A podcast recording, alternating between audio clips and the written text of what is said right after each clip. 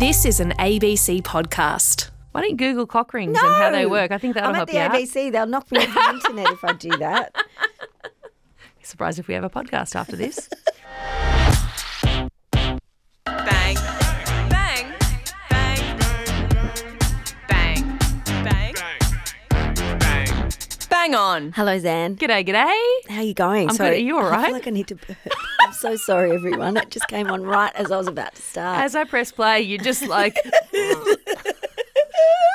sorry. it's all right. It happens. It's gone away now. Oh, good. I was hoping for a big belch. Yeah, I know. Big bang on belch. Yeah. Oh, that would be good. Yeah. But no, it, it went away. Well, for some people, I don't know if I don't know many if of the Bang fam who are ready for their capture of music, art, life, and stuff would just be ready for a burp. I think they're ready for anything. I think that's what I like about the Bang On audi- audience. Everyone that listens is one of us, and we're ready for anything. It's so true. There's actually some beautiful reviews that have popped through and a couple of emails. We're going to get into the bang box later on because people continue to ask questions. Oh, I love this. And we're going to continue to try and answer them. try. I think just try. Not there's no actual advice um, or facts Yeah. involved, but we'll have a chat. So Legitimate, yeah. legitimate questions. Exactly. How Last- are you? Well, I was going to say last time I saw you, I'm Mm. well. Um, it was the kick-off day of the Melbourne International Film Festival, better known as MIFF. And Myf was hosting MIFF. Mm. yes, which I am was seeing the perfect. opening night. You did make the joke. Did you hear me hoot and holler? I I was hooting and did. holler, and I was like, did. I did it. I did, and I and I heard you, and I heard a lot of love in the room. It was great. Um, it was yeah, it was just gorgeous, absolutely gorgeous. That was my one joke. That's all I needed to do. They didn't want me to do much else other than just swiftly introduce all the people because speeches at an opening film night uh, are often, you know, sometimes the process can be a little long, and and I think you know there's a lot of thank yous to do, and people want to see the film too, and they know they've got two hours beyond it, so you have got to keep it short and sharp, and Yep. that was my job. And You did a great yeah, job. I had a great time. Had Yeah. a lovely time. It was a beautiful film too, and interestingly, the filmmakers did keep it short because they you could tell they were big MIFF and film festival Oh, fans. thank you, thank you. Yeah, Uh, the uh, the film was of an age. I think it's going to get a broad release, and it's actually got a heap of um, screenings. If you're anywhere in Victoria, because MIFF goes beyond Melbourne City, it's yeah. I saw everywhere. that. They're in Mildura, where I grew up. Yeah. Bendigo, Ballarat, all regional towns. Look it up, and I think it's this weekend that it's actually screening. If you're listening early, Fantastic. Get It's in there. A beautiful film, coming of age film in um, the outer Melbourne suburbs of two queer guys, one of whom is just kind of figuring out his identity um, and just wonderful to watch. And yeah, the, the filmmaker was kind of like, I've been to these things. I know you just want to watch the film. Thanks, thanks, thanks. I'm not going to mention names. Enjoy. And it was I like, love that. I love you. It's just perfect. yeah, perfect. No, it was it was a great week, very exciting week. What did you get up to other than that? I went under the, for the first time. Under. What does that mean? You went bottom. and back in the room. Hypnotherapy. I've had hypnotherapy. We can talk about that. But No, not quite. no, what was it? Um, I had a general anaesthetic for the first time in my life, which I think that at my age is pretty damn lucky. I've never broken a bone, have to have any sort of major procedure. I've kept pretty good health, but I have had this kind of niggling feeling of something being stuck in the back of my Mm. throat. And my GP was like, it's probably just acid reflux. You're old now. Uh, but I was like, I'm get worried. My changes. my turn and face the flux ch- ch- changes. I am. Um, my voice is my my paycheck, you know. So I was like, oh, I just want to double check it and rule it out. So I um, went for a day procedure into a hospital and got put under with a general anaesthetic Mm. and got a camera shoved down my gullet. Oof. Um, and can I say, I was very nervous beforehand because. Being put under is like it's a loss of control. You know me. Yeah, I know. I don't like to lose control. But also, it's But you also like- love a sleep. there's a reason that anesthesi- I love a sleep, but there's a reason that anesthesiologists get paid so much is because they hold your life in their hands. They do. And I was like, what if they put, give me too much and this is goodbye? I was telling Jeffy I loved him several times as he dropped me off. Like, if I never see you again, he was like, stop. He didn't realize I'd never been under a general. And later that day, he's like, oh my God, no wonder you were nervous. I thought that you'd had them before. So it all went well. My insides look great, Oh, I say good. That's good. very healthy. Yeah. And I think I'm just old and have acid reflux. So shout outs to all the Bang fam who now, when you drink some wine, have some coffee, maybe some tomatoes, some bread, basically all the things that All the you things you enjoy like. in life. Yeah. Um, and, and and you suffer for them. I'm now one of you, and it welcome. sucks. Welcome. It I've been here for a while, so welcome. Always walking around with a Quick-Eze. That's just the rest of my life, really. God, What's Just happened to lots us? of little surprises. I know. It was a very sad week in music in Australia ah. this week. I just wanted to Can it get any worse? yeah, pay tribute to a few legends, in fact, because the last week and a half has really dealt a blow to Australian music and, and particularly to musicians from Victoria. Olivia Newton John died earlier this week. Yep. We got the news through on Tuesday. A massive outpouring of love for someone who didn't just bring joy with her music, but through her huge work as an advocate for cancer patients, Yep. literally setting up foundations and cancer treatment centres. Seems like, from all accounts, would spend time with people um, in these centres and just people in general who needed a lift, and she Yeah. was there to bring that joy.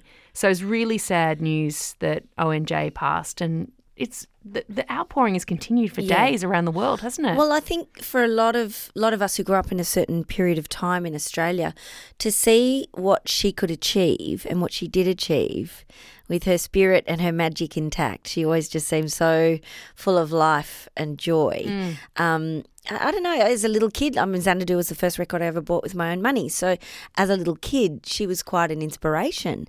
And seeing an Australian woman on screen on, in Grease with an Australian accent, Yeah. that was pretty rare in those days, and in fact, it's probably still quite rare. Um, and and that was a bit of an education in being a teenager too. So I think that's not just for our generation, for for many subsequently. So I feel like she's been part of that early, very formative understanding of of what's going to happen to us. And so you hold that really dear and really close. And and she was beautiful. She was a beautiful singer as well, and her songs were awesome. Like all that stuff on Xanadu. The film was shit. Let's be honest, but the soundtrack with ELO and Jeff Lynne, amazing. Yeah. absolutely amazing. And yeah, and her voice. My goodness, it was pure. She never mucked around, never did the the vocal sort of um, you know roller coaster. There was ne- never any of that. It was just pure and simple. She had a beautiful tone, and I think we could all we all connected to that. There was something very sort of older sisterly like about it, or something. It was just beautiful, very calming. I once got the opportunity to hear her voice isolated because after the Sound Relief concert, which is one of those big fundraising concerts, she was on stage with Barry Gibb and they were singing together. And um, someone I work with had the job of mixing that concert down, which was a live concert, but for the DVD and CD release. And he was in the middle of doing it, and I just went to the studio that he was in to ask him about something else. And he was like, Hey, just listen to this. And he just isolated her voice Oh my god! And it was flawless. Yeah. It was just pitch perfect, flawless. Honey soaked vocal. What you heard was what you got. Yeah. That was Olivia Newton John. Yeah. And it was amazing to hear that and also amazing to remember that. I think there was a big generation of people who maybe didn't realize that she sold 100 million records. Hmm. You know, she had this whole country pop career as well because her last 30 years or so has been very much in an advocate role and hmm. working with this other side of her life. But she had a huge music career too. And to be reminded of that and to just see how many people's childhoods, regardless of whether you grew up in the 80s or not, mm. she affected because Grease was a coming of age film. It was kind of that thing that everyone experienced, no matter how old you were, at a certain point in your young teens. It was just really beautiful to see what a huge effect she had, Yes. and a huge effect she had on other artists, like Kylie Minogue's post, Yeah, beautiful post talking about how special she was. And let's not forget Koala Blue, the uh, store that she had in LA for many, many God, years. I did forget about Koala Blue. Thank you for bringing Koala Blue back into my world. Taking Australian produce and Australian Australian goods to the LA market when Australia was like really getting it out there, 80s style, Ken Done style. It was amazing. Australis perfume style. oh my God, Australis! Yeah, well, she was sort of at the forefront of that as well. So there's been a lot of giving back Yeah. from Olivia, and she was an advocate for uh, a lot of alternative therapies, some of which aren't legal here in this country. And she knew that that would damage her brand, and but she also knew that how much it helped her and her own cancer treatment, and she was prepared to do that for others Yeah. here in Australia because she knew that this was an important thing to do. So, what a woman, really. And another woman who took Australia to the world out the front of the Seekers, Judith Durham, also died after a long illness. Um, you know, again, two women that we knew were unwell, but it was still very sad and, and, and shocked to hear that she'd passed away. That this was a period, like take it back another 10, 15 years, where the idea of being played on radio outside of Australia was just so foreign. This was the 60s, you know, 1967, when the Seekers are having this huge hit with Georgy Girl and, and the songs that followed. Mm. And Judith, Judith Durham, again, so many people just talking about what a salt of the earth human she was, how she had time for everyone, and just such a generous spirit. And again, with an incredibly beautiful and sweet voice. Like mm. these were the voices that introduced Australia to the world and, and, and said, hey, this is what's going on in our backyard. Quite phenomenal. A very sad loss, definitely. And she had been ill for quite some time, but it doesn't doesn't mean it's any easier. I Mm. think because there aren't that many trailblazing women in music. There, Yeah. there, there really aren't, and I think that's something I've noticed a lot of late. And when you lose them, it does it does feel like that that period of time is.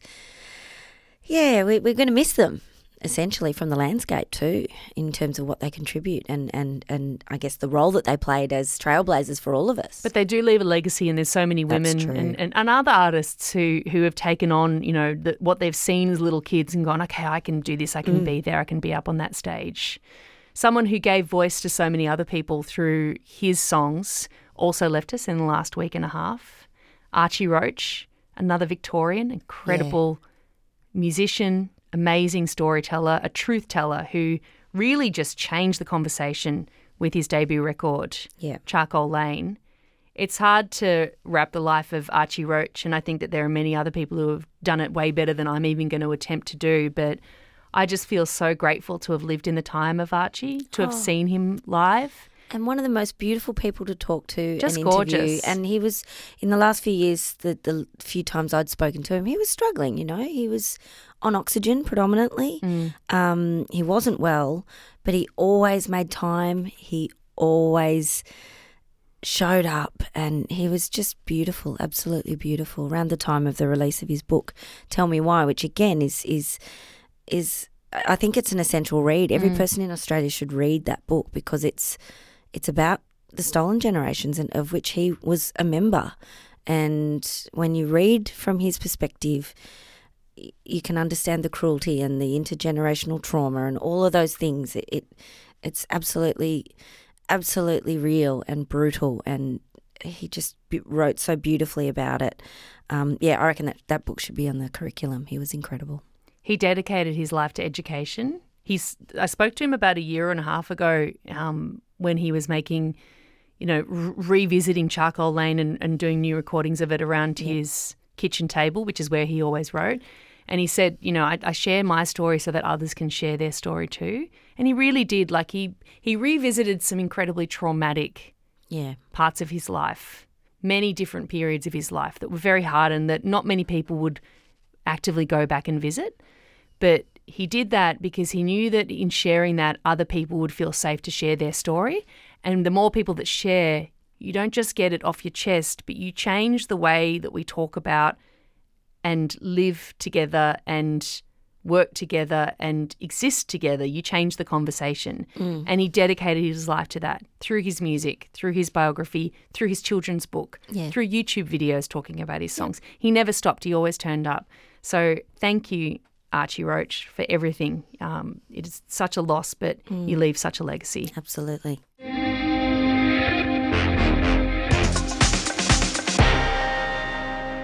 Myf, you shared an interesting piece with me Mm. this week off the back of Malcolm Gladwell, very well known author, speaking on a podcast called Diary of a CEO. Now, for anybody who doesn't know Malcolm Gladwell, before we get into this, he's the author of a couple of books. He's kind of a, a thinker, a futurist. Yeah, a futurist. He, uh, you know, he's a trend forecaster, I guess. The Tipping Point was the book that broke it for him, and that was all about what makes something go from being, I guess, a, a, a cult interest or has small audience base to them be, having that tipping point and blowing up globally. Oh, like bang on. absolutely, like this podcast.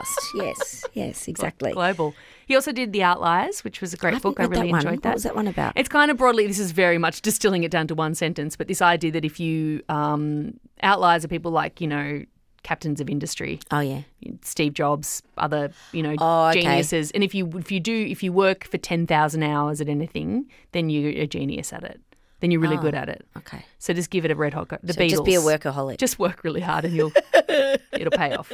That is a very, very simplistic definition of the Wow. outliers. But he's rubbed a few people the wrong way Oh. with what he's talked about in this podcast. What's he been going on about? Well, this week online, and it was distilled into an article that um, I found on the New York Post. That was getting shared more than the podcast, so the podcast is probably quite quite disturbed by the uh, I lack think- of attention. I think that you sharing this with me gave me a lot of viruses on my computer too. oh so my many god, freaking it's from the New York. Post.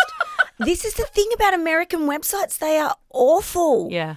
awful. Like- Stereo garments like freezes my computer the amount of Ah, pop-ups. Just not interested. I don't go there anymore. Anyway, this article's Malcolm Gladwell slams working from home.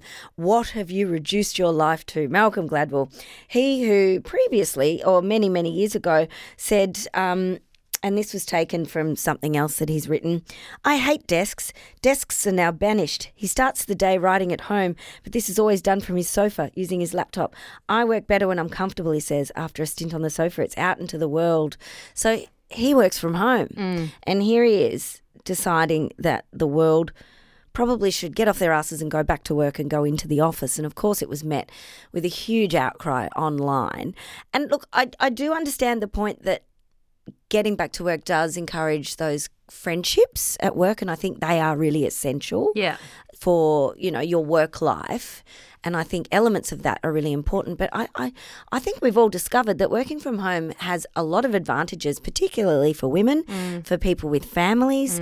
It means you can get the work done, but you can still have some sort of work life balance in that you're not doing an two and a half hour commute every day. Uh, you don't have to buy all the clothes that you need for work. You all the expensive lunches that you have when you're in when you're just bored and you want to go and do something at lunchtime. So you spend it truckload of money on a sandwich that's not worth it.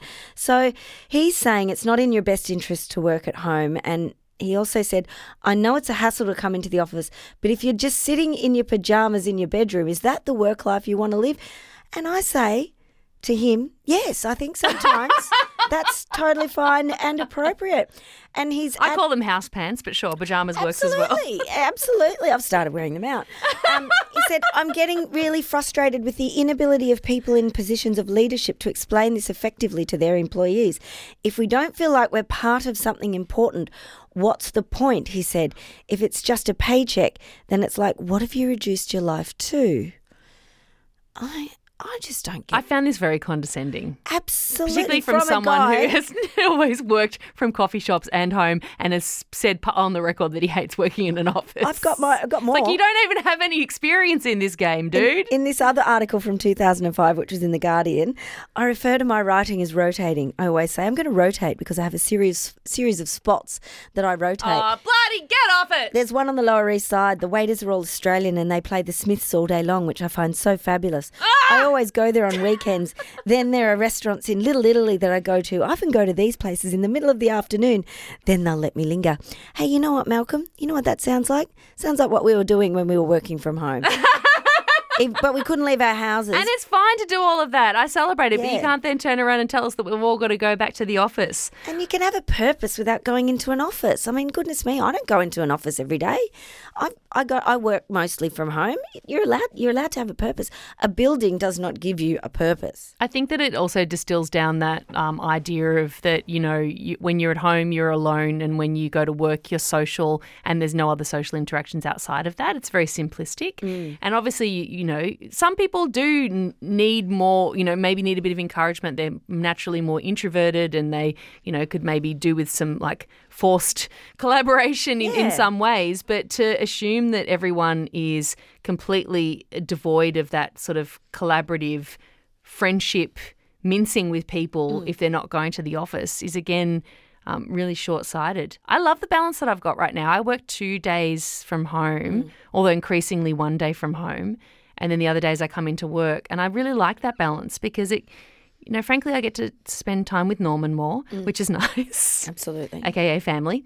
But also, it does cut down on those things where it's like, okay, well, I can actually go for a jog this morning because I don't Instead have of to being on the train do everything hour. else. Yeah, all those other things, and I think that that brings you know creates a richer life and a more diverse experience of life than just this really old school way of thinking about work, which we seem to be snapping back to. Mm. This, and it seems to be j- sort of drawn from a feeling of distrust again from employers of like, if I can't see you and I can't log that you're working, mm. then you're not working. Where I think that it was proved through the pandemic that people were working and productivity went up. So I don't know why we keep on going back to these really conservative ideas of where and how we should work. Because there's buildings that need filling. Um, Do you reckon he's like sponsored by some of the, the real estate uh, companies of New York? that need to, Possibly, actually, like- because New York was one of the hardest hit, and people are probably still reticent to go back to work. Yeah. in a city like that. And and look, I do understand that there are a lot of businesses that have struggled because they they don't have the same amount of people going into the city centre.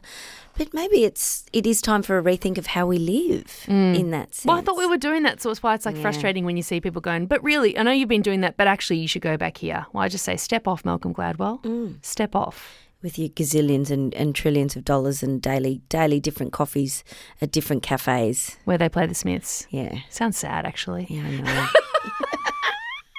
On the um, pandemic tip, though, there has been a rise in naturism, Mm. Yes. apparently through the UK. And I want to thank our bang babe Caitlin for bringing this to my attention, um, visually and uh, literally, through a great article um, in the Mm. It a, Guardian. lo- a surprisingly long read about nudists. Well, I want to I want to capture the start of it because I think it sort of sets the tone of this piece in the Guardian. It was summer 2021 and Nick Mayhew Smith pressed into the bosky depths of ancient woodland outside Hastings. When he got to the centre, he undressed and perched on an accommodating mossy log. Slowly, he recalls, nature started to quicken around him. It was like a romantic tableau of a nude in the woods, he says, except the naked human subject was carrying a packet of nuts and a sensible backpack. The pandemic had left the 53 year old London based guidebook writer run ragged with work and homeschooling, and a naked stroll in a quiet woodland seemed like just the ticket to restore his shattered nerves. And therein lies the drive and the rise, apparently, of naturism or nudists mm. in the UK, which mm. seems to be a big thing. Yeah. I found this fascinating um, because it is interesting the way that, certainly from our perspective, Myf, when we were locked down in Melbourne, I've never experienced so much nature. We really, I think it was partially just being stuck inside and having the screens and really being grateful for what we could mm. have. But I've never looked so much into the sky. I've never paid so much attention to the birds, smelt the air, and been grateful for all the space mm. around me, and particularly being able to access green space more so than any other time in my life. So, this taking it a step further and being at one with nature, being as naked as the birds and the animals around you, it's really taking it to another level, isn't it? It is taking it to another level, but I can't get the image out of my mind. And man nude with a backpack on, like that's not. Uh, that's not that's not naturism. That, that's just not nudism. You can't have a backpack. Like, That's your. That's what you're pulling out of this article. I am because the visual is just wrong. I can understand you've got to carry things, but that's why you have jeans with pockets. Well, it's a problem with nudism, isn't it? Or naturism, whatever you want to call it. Where do you hold things? No, exactly. Well, there's there is a special pocket but for some of us. This is a long article, and I think much like the wild article that we talked about last week, there's lots of different people involved. There's an academic called Annebella Pollen, who is the author of a book called Nudism in a Cold Climate. I want to read that. Yeah. And she talks about um, when naturism first emerged. It was after the First World War and the flu pandemic. There was a huge appetite to find new ways of living, explore new social structures, and to feel free. And maybe this does have a very tenuous but valid link to hmm. what we were just talking about when we're shaken up and gone, okay, something's just happened that's taken away all control of our lives, hmm. that we can't do anything about it. We're locked up, we're closed borders. There's so many things that we thought we took for granted, and that's all been thrown out the window. What can I control, and how do I do things differently? Hmm. Let's get the gear off. Yeah, I love that. And but and bodily acceptance too. Maybe that is something you can control by getting nude on a regular basis with others and seeing other people's It's bodies. the great equalizer. It is, and and I think the one thing I learned from doing that Spencer Tunick nude photo shoot years and years ago, turn of, at the turn of the century, it was mm. in Melbourne. That's how long ago it was. And when I was in a sea of five thousand bodies of all shapes and sizes and and skin tones, we all looked the same. yeah. Like it didn't matter. Yeah. Everyone looks. We look like you know Flesh. a, a herd of something. yeah, we do. And that was very liberating for a long time, I must say. Like, Mm. I felt very confident, body confident after that for a long time. Now that's gone. So maybe I need to get back into naturism. Maybe naturism is your next Yeah, step in life as you go through, you know, your big vibe shift. Maybe naturism um, Yeah. at your property. You got a big plot of land. There's a very every I don't have possibility a- the neighbours wouldn't see you. I don't have enough tree coverage, though, I don't think. or should we say bush coverage?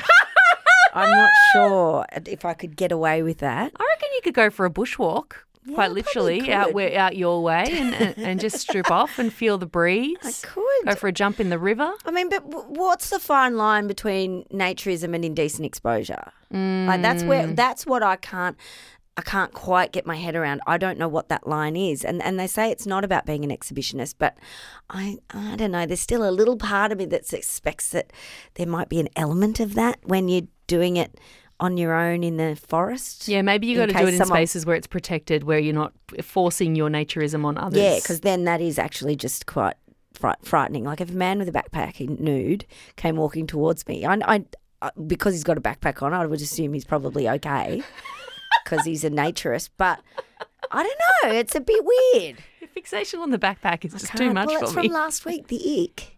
Oh yeah, and the that ick. person running Okay. with a. So- and this is like triple ick. This is like ick times twenty. Anyway, it's a great piece. It's a strange piece, um, but I feel like this is in your future. Yeah. or yours too. Would you do it? Yeah, I do like getting naked. I feel like feeling the sun on my skin and the you know the breeze and Sunning and the your cold. yoni. Do you do that one? No, we've talked about that before. I don't sun my yoni. You've never tried it? I don't- Yonic therapy, a yonic tan. But I thought it was interesting in the article too that this is very much the domain of an older nudist sort of hmm. vibe that they're worried about the next generation because they're not coming up as they thought they would. So it is kind of the more baby boomer generations, and hmm. maybe it is that kind of sexual revolution that was gone through and holding on to that or revisiting it at a point where, as we know, one of the great blessings of age is that you give less and less of a shit. Mm. You don't care about the things that maybe you were caught up with when you're in your 20s and 30s about Yeah. body image and perceptions. It's just, you, you know, you let it all go. Mm. So maybe that's part of it. Maybe we are all destined to be nudists post 50. Well, we are once we take our clothes off. We're all nude.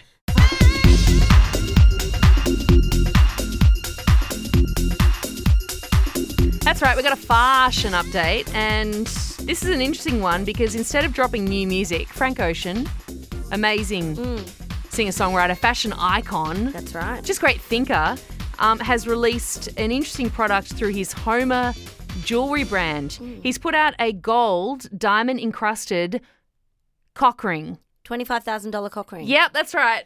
beautiful. It's a beautiful thing. It's Would you judge a naturist if they were wearing a twenty-five thousand dollar cock I would say yes. you'll just need to show that off. Actually, um, this It's is- called a H bone ring, in case you're wondering. H-bone? It's a, called an XXXL H bone ring. Oh, so you can only have it if it's XXXL. is that right? You've got to be extra large or Well, something. the, the way that they um, advertised it on Yeah. the Homer Instagram, the the image obviously was pixelated because otherwise it'd be banned. But you can see there's girth there yes. through the pixelation. You can see it is an XXXL Yeah. model modeling the 25k cock ring. That's right. Look, I, I just don't understand this at all, and I love it. Like, why? there is no need for it. There is no no one's asking for it. People will buy it. yeah. Um, imagine that. Yeah, hello, darling. Happy anniversary. I got you something. Twenty-five thousand dollar cock ring. Yeah, it's a real move, isn't it? It's a real power move. Yeah, it's it's creating a market for uh, where there was none. Yeah. I think. I don't know. I mean, I know people buy them. File but- under who asked for this. yeah, I I know people buy them and use them, but I don't really. I can't imagine you'd ever spend twenty five thousand dollars on it. And now he's just going. Somebody will, Yeah. and I've done it. Yeah, well, Drake's already bought a $2 million necklace that he's put out on the same thing. I had to look it up, and it is a chunky looking diamond necklace, Mm. which he wore courtside to a basketball game. So I feel like Drake would buy this. Yes. like, really, this is a very Okay. big Drake move. Um, but how you'll find out, I can't tell you. There no, you have it. No, what what do you do with them anyway? They just pop them on and. Um, I think it's quite, probably a question for the hookup or another podcast. Don't know if I want to get don't, I into that. genuinely don't know what, what you do with them. What do you do with them? I'm g- call me out. Caitlin. I don't want Anyone to. anyone know? You just put them on, and then it just kind of fills up with it. Gets like no, the blood doesn't move around. Or I think there's a blood. There's a blood. There's something related to blood, flow there. Okay. Why don't you Google cock rings and how they work? I think that'll I'm help at you the out. ABC. They'll knock me off the internet if I do that. Surprised if we have a podcast after this. hey, before we get into the bang on for this week, I just wanted to share a um, an email, as I mentioned, as I forecast in our bang box. We've been asking you if you've got any questions, and you know, some great questions deserve great answers. Uh, like this one from Kylie. Hi, Myf and Zan. A few years ago, I realised that an action I do is not done by anyone else I've ever met. For context, a few years ago, I made up my breakfast crumpets and posted it to social media. Yep. Fury ensued. Oh, gee. Apparently, the lovely smooth flat side isn't the side you butter. The lovely engineered for your spread of choice side isn't the right way. Who makes these rules? Is the question that Kylie has. And I am shook. First of all, my partner does crumpets with Vegemite, which I don't understand. No, I'm here for that. Okay, we've had this conversation and Love we've got it. to Butter and like, veg. agree to dis- disagree. I'm a honey all the way. Oh, way. no, no, that's a dessert. But buttering and spreading on the flat side of a crumpet, what do you think all those little holes are for, Exactly, Kylie? just I mean, I don't want to judge everyone to, you know, each to their own. That's right. But I do understand now that she's pointed it out. The flat surface is almost perfectly spreadable, even better than toast. Does it soak anything up? though? Exactly. I don't. I can't see how it would, but maybe it has like the micro holes, so it does soak up a little bit. But it's just that's the point of a crumpet is that it soaks up the butter. I feel like everyone has got to get a crumpet this week and butter Oh, it on the I'm other salivating. side. That's all I want and right just give it a go because maybe it squeezes through, like it soaks in the toppings and then it Oh. squeezes through like a little shower head of Mm. melted butter and honey or Vegemite onto the lower gullet of your mouth. Oh, I like that. That's good. But I also think the holes underneath would then mean that if you've done excessive butter, which I always do, Mm. and I highly recommend, you never scrimp on the butter. In fact, you go overboard Yeah. on a crumpet. That that would come through those big gaping holes. Whereas if it's up the other way, kind of protects it like a like a kind of little safety pocket, so you'd never lose any ounce of butter. Again, I feel like this crumpet talk is relating to everything else we've talked about today. safety pocket. Thank you for the uh, question, Kylie. And but you're right, Kylie. Who does make the rules? No Who makes one. the Do what you want. Eat it however you want. Live your life. I love that email from Kylie. Thank you. Thank you for the questions. I don't know if we've answered them, but you're surely going to have us eating crumpets this week. Yeah, I'm off to buy some now. What are you banging on about? Um, oh, I watched. I was going to bang on about a play because I knew it was going to be good because everyone in the world has told me how great it was. A picture of Dorian Gray. Mm. Second last show was on Saturday. Had tickets, waited months and months. It got cancelled. No, no. It's off in New York now, so I have to go to New York to see it. Okay, good, Good good excuse. excuse. Yeah, Good great. excuse. Um, no, but I watched uh, the Woodstock '99 documentary Mm. that's on Netflix at the moment. It's called Trainwreck. I think there's another Woodstock documentary on there as well. Yeah, okay, that's what I thought you were talking about because there is No. one on Binge which was put out by HBO, I believe. Yeah. so this is, a different this one. This is a three-parter, and it's it, I, I haven't seen the other one, Mm. but this is new, and it, it it's like watching hell on earth take place, and how and watching the organisers who came from the original Woodstock, Mm-hmm. uh, '69, and who still had the approach of peace and love and people coming together on a huge scale and I'm talking 250,000 people but the problem is they had it on an uh, an old military airstrip so it was purely Concrete, concrete, yeah. they had acts like Korn and Limp Bizkit that were obviously going to attract a certain type of person and whip people up. yeah, and each night was the the crowds were just whipped up in so many ways, and by the end it was like being basically robbed for water, things like water, and in the end the water was unsanitary. It was the most filthy experience anyone had ever seen from what from what I can tell from the footage as well. And by the end it was essentially a riot. Things were burnt.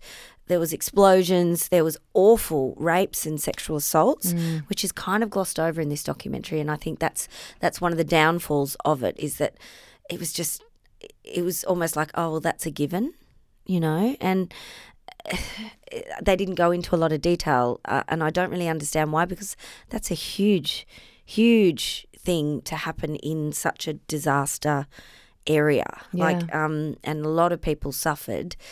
It was just horrific. Like, it was actually horrific, and it's a discussion on greed. It's a discussion on the stories we tell ourselves and the excuses we make for things. These organisers just basically came up with excuses as to why. I mean, even talking about the sexual assaults, the organisers, that that one of the, the original organisers said, well, the, with that amount of people, that would probably happen anyway. Oh my God. I know. Law like, of the- averages. The No. justification for these things was appalling. Music should be a safe space. It should be a safe space, but up until that point, a lot of these things had not been discussed, Mm. and it was interesting to see uh, one of the women, who's one of the main talking heads of the documentary, said, "It's so good now because our our girls don't have to or won't put up with." What we put up with, particularly at that festival, um, it was terrifying. Like I was like, "What? This is carnage." It was like Lord of the Flies. Yeah. And- but it was it was always going to be. You might as well have lit a match and walked away. It was awful. Anyway, so yeah, it, it got a bit got a bit grim and long by the end. I was like, oh, please wrap this up. This is horrific. I, I would have left day one. yeah. Um, but yeah, it's uh, it's it's an interesting watch from a historical perspective, and to see how far we've come in terms of crowd safety, what's acceptable behaviour and what's not at festivals, how we structure festivals. It's it the, the scene has changed a lot for the good. Yeah. But this was supposed to be the opposite of that. It was supposed to be, you know, peace and love. It's and- Woodstock Yeah, and it was a, more like a bacchanalian orgy, you know? It's full on. at a military base. At a military base on Surrounded by cement with no water. What's it called? Uh, Trainwreck, the uh, Woodstock 99. On Netflix. Mm. All right. Not a fun time. Great. Great recommend then. Yeah, but it's um, but it's definitely very interesting if you're a fan of music and Yeah. Oh, I love music docos, that's for sure. yeah. Um, what are you banging on about? Well, I'm actually, funnily enough, banging on about a music film, but it's not a doco. It's what the filmmaker is calling an immersive cinematic experience. And I think we might have talked about this when it was first mentioned because it premiered at Cannes. It is the David Bowie film Moon Age Daydream. Oh, is this the one on the big screen? Yeah. and you get your seat rattles and everything. Um, no, that's a certain cinema that you go to in the suburbs, but that's okay. okay. That's I thought you'd have. I mean, I You can do that if you want. Yeah. But it is very much a film that you should experience in the cinema. And it's opening and premiering this week as a part of the Melbourne International Film Festival. Oh, are you doing that in conversation? I'm doing it in conversation, full disclosure, director. with the director Brett Great. Morgan, um, who also directed that film Montage of Heck, which was the Kurt Cobain film, which came out in 2017. Uh, or 2016, and um, he has game in telling you know musical stories. He's done another doco on the Rolling Stones, but this is totally different. There's no talking heads. There's no you know interviews with people reflecting on stuff. This is David Bowie sharing his story and quite literally his archives. The family gave Brett Morgan complete access to his archives of more than 5 million things.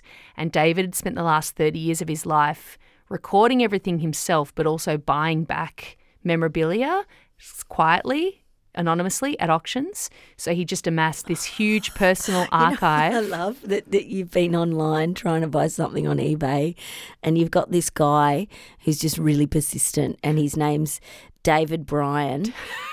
David Jones. David Jones, 60, whatever year he was born, 54.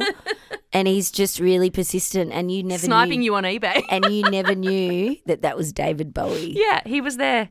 He was sitting uh, at home on his computer, just waiting, getting in doing there. the countdown. absolutely stealing everything you're trying to buy. But what it makes for is this ridiculously amazing film that I got to see a preview of and I haven't stopped thinking about. Oh, that's beautiful. And it's going to open nationally in a month, mid September. And you should see this at a cinema because it's it is so beautiful, but also the sound of it is incredible. He's worked with Tony Visconti, Bowie's longtime producer, and gotten all these stems from songs that just swim around in this, what is at times a chaotic film. You feel like you're on acid if you've ever done that. And you're in this kind of brain space of Bowie's where creativity knows no bounds. And even if you have no idea about Bowie or you're just a fair weather fan and you know a few songs, there is something in this for everyone because it's about living your life fully from someone who loved life, loved living, and loved the process of creativity. So for him, it wasn't, oh, I'm going to get to the end of this album and then release it, and that's the payoff. For him, it was about everything that goes along the way. He took himself all over the world. Remember, he used to live in Australia, he lived mm. overseas in LA for a couple of years because he hated it so much. He wanted to see what that did for his art. He took himself to uncomfortable places to see what it did for his creativity. And that search for that filled his whole life. And it was just so inspiring hearing him talk about Like what what are you going to do? This is this is the time you have. How are you going to spend it? Mm. And we're not going to be David Bowie. No one is David Bowie, and you're not necessarily going to be creative in that way. But it just made me think so intensely about the time that we spend on Earth and how we spend that time because it is so mm. finite.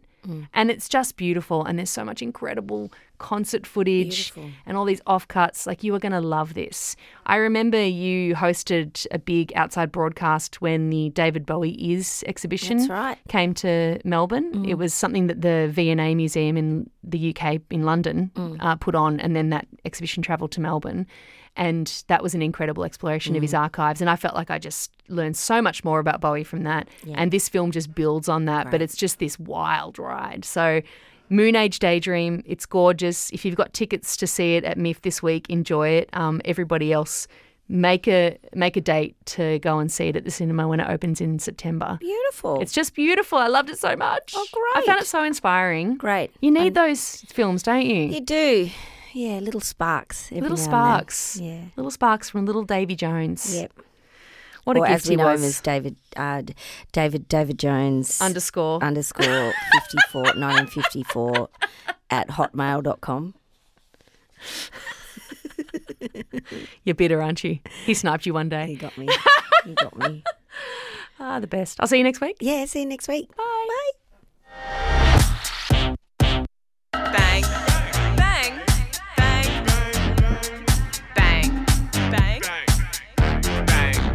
Bang. On.